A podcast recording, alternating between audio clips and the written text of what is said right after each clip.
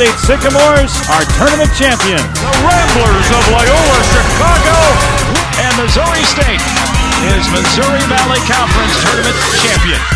Northern Iowa back in the NCAA tournament. Wichita State Shockers, winners of the Missouri Valley Conference. Coming off the heels of the uh, Missouri Valley Conference men's basketball season, uh, it's always a pleasure to be able to sit down with uh, my boss, Commissioner of the Missouri Valley Conference, uh, Doug Elgin. I guess, uh, Doug, uh, I guess first off, I wanted to talk to you about a number of different things here. but the last time we actually had the chance to talk was when the the Valley on ESPN three. we just came off the press conference in Chicago and everything like that. Um, the first season in the books of us doing the men, the men's and women's basketball games and the volleyball matches on ESPN three. Your sort of first year thoughts on how that went and uh, the Valley jumping in with both feet for the Valley on ESPN three. Well, I, I think it was a great year for us, uh, Derek. We we radically expanded our coverage of uh, our tele- televised events. Uh, we did 320 televised events this year on ESPN3, exclusively for distribution on ESPN3, um, coupled with the other the breakthrough of getting CBS Sports Network to carry eight games in the regular season and our tournament semifinals, and of course the CBS extension of the championship game. Uh, not to mention all the additional exposure we got from ESPN through the multi-team events. I think it was a huge year for our television, uh, uh, and I and I give credit to our President's Council for committing to the investment they made in the uh, the campus built out with the uh, all the infrastructure uh, needed for the production of those events, and certainly the academic units and the athletic departments for what they did to um, produce all those games on campus, even during the month of December when students were were home. A lot of a lot of the productions were done with student personnel, and uh, I think that bodes well for our future. I heard personally a lot of uh, reaction from coaches and student athletes that were they you know excited that their parents got to watch a lot of things and that that they did not usually get to watch. Did you hear any of that feedback directly from anybody in particular? I did, and you know it came from faculty reps, uh, from presidents uh, on campuses, and certainly uh, a lot of alums and fans um, sent emails praising um, the institutions for for the production of these games, and it really has uh, put us in a position where every game uh, in every sport that's sponsored in the MVC will be televised. I think two or three years down the road, and we're going to grow those numbers. This year, as you said, volleyball, basketball, basketball w- was produced, and some other events. Uh, this spring, uh, we're going to see some softball and baseball events that are produced. And next year, we go full bore on, on soccer, men's and women's soccer, and softball and baseball, uh, in addition to the, the indoor court sports. All right. Um, we mentioned basketball, and one of the main reasons I wanted to talk to you now that uh, our men's basketball season has completed.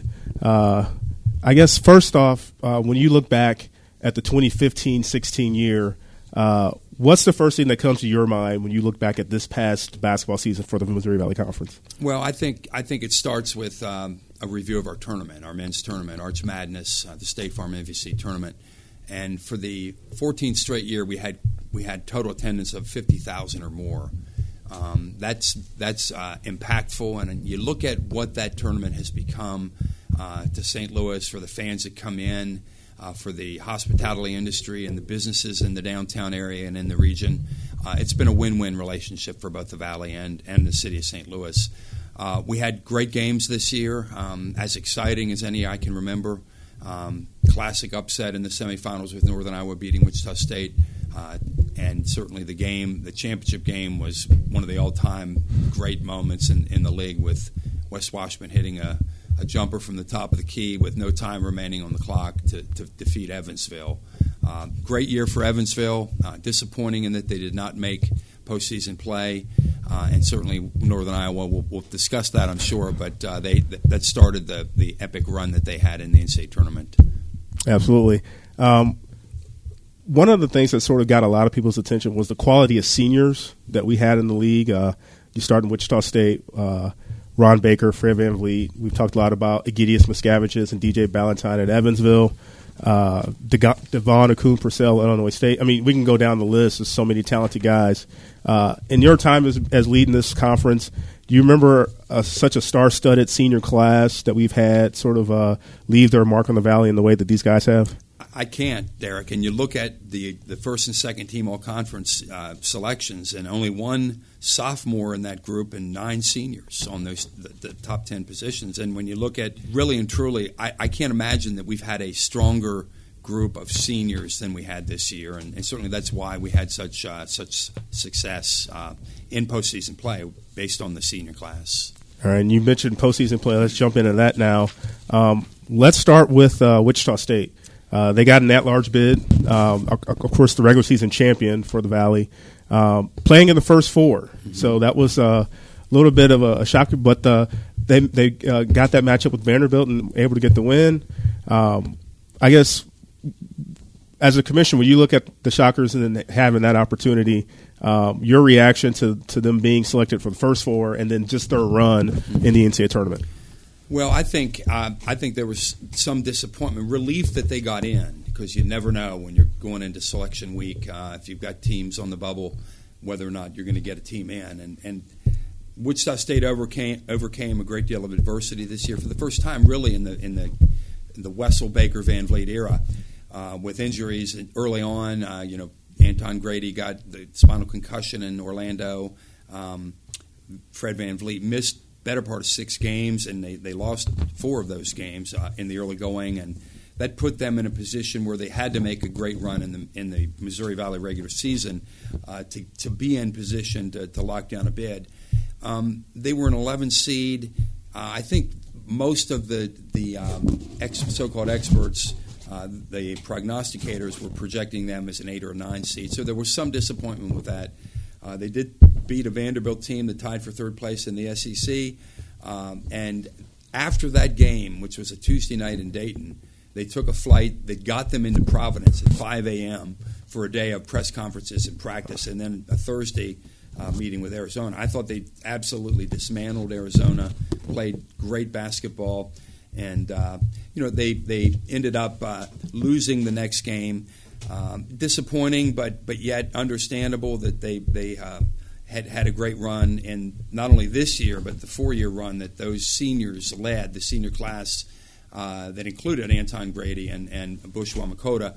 Um, they won 120 games in those four years. Impressive. Went, went to a Final Four, three consecutive uh, regular season titles in the Missouri Valley, and certainly uh, what they did to raise the bar uh, raise the profile of the, of the Missouri Valley is matches any I think any dynasty of any teams that have that have come before them in our long history.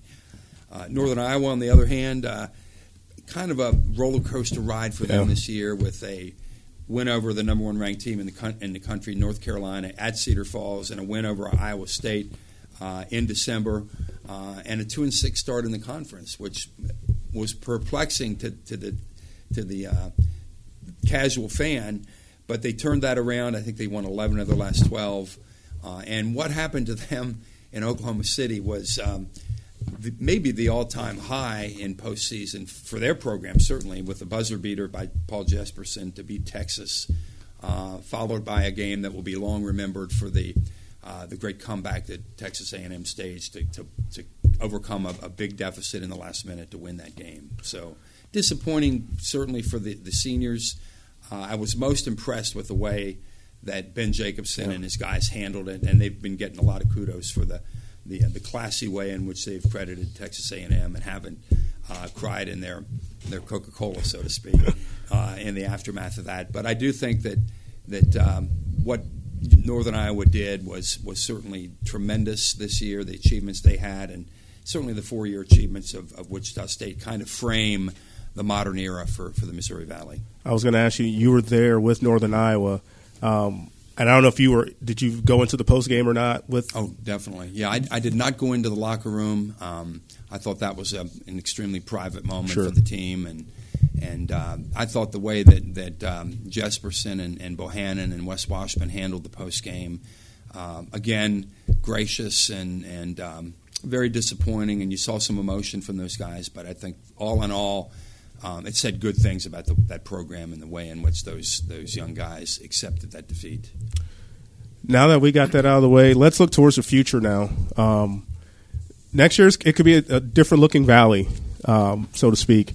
Uh, turning the page to the 2016-17 season. Um, we know with the the TV in place now, we've got some things solid that will help the conference grow uh, in terms of visibility. But now with the on the court product, what do you think might happen? I know we were uh, discussing uh, before we started the the uh, preseason sort of early early look mm-hmm. at how teams might shape up, but I mean obviously we can't tell that uh, there's so much to be so much work to be done going into the next fall. But uh, any early ideas of what might happen? And I know we always talk about the uh, multi-team events to get our teams uh, non-conference opportunities in, in play in the holiday tournaments. How do you uh, foresee uh, next year looking for uh, the conference? Well, I think we, we do have a great lineup of, of multi-team events. We've got three teams that are playing in the ESPN regional events: the uh, Diamond Head, I think the uh, the Advocare Invitational in in Orlando, and the Charleston Classic, and and the others are in, in good events as well. Um, non-conference uh, schedule strength is going to be up again, I think, with Mountain West Challenge going into a second of a four-year term. Uh, and I th- and I do think that our that our coaches and athletics directors are doing the best they can to get uh, st- strategically schedule their non-conference games. Uh, we will f- feel the loss of this great senior class without question. You know, ten guys that that certainly played a huge role this year in uh, in the success of the league. But I do see a lot of hope with a lot of returnees and the juniors, uh, among juniors and sophomores, guys that are going to step into the shoes of the of the departed uh, seniors. And I do think that our league probably is going to be uh, once again led by Wichita State in the preseason polls to uh, you know projecting the Shockers to win another regular season championship. But I do think that we've got some programs on the rise, and, and the key there is keeping coaches in place. Uh, we've been able to do that the last couple of years. Every year you hear uh, rumors among media and others that, that we may lose coaches, and I think that's a, a tribute to the, the programs in our league when they talk about the Greg Marshalls, Ben Jacobsons, Greg Lansings, and so on uh, being attractive to other Division One institutions. All right. Well, appreciate your time. That's all I got for you. But uh, hopefully that means uh, the future is bright for the Valley. That's what Adam Emmenecker even said with uh, the quality of freshmen that have been forced into play. Hopefully that leads to good things down the road. So we'll see how it turns out in, in 16 17. Thank you, Derek. The administrators, educators, coaches, and fans of the Missouri Valley Conference expect nothing but the best from their teams. And the Valley student athletes take pride in exceeding that expectation. On the field, on the court, on the track, and in the classroom celebrating academic and athletic excellence for more than 100 years. This is the Missouri Valley Conference.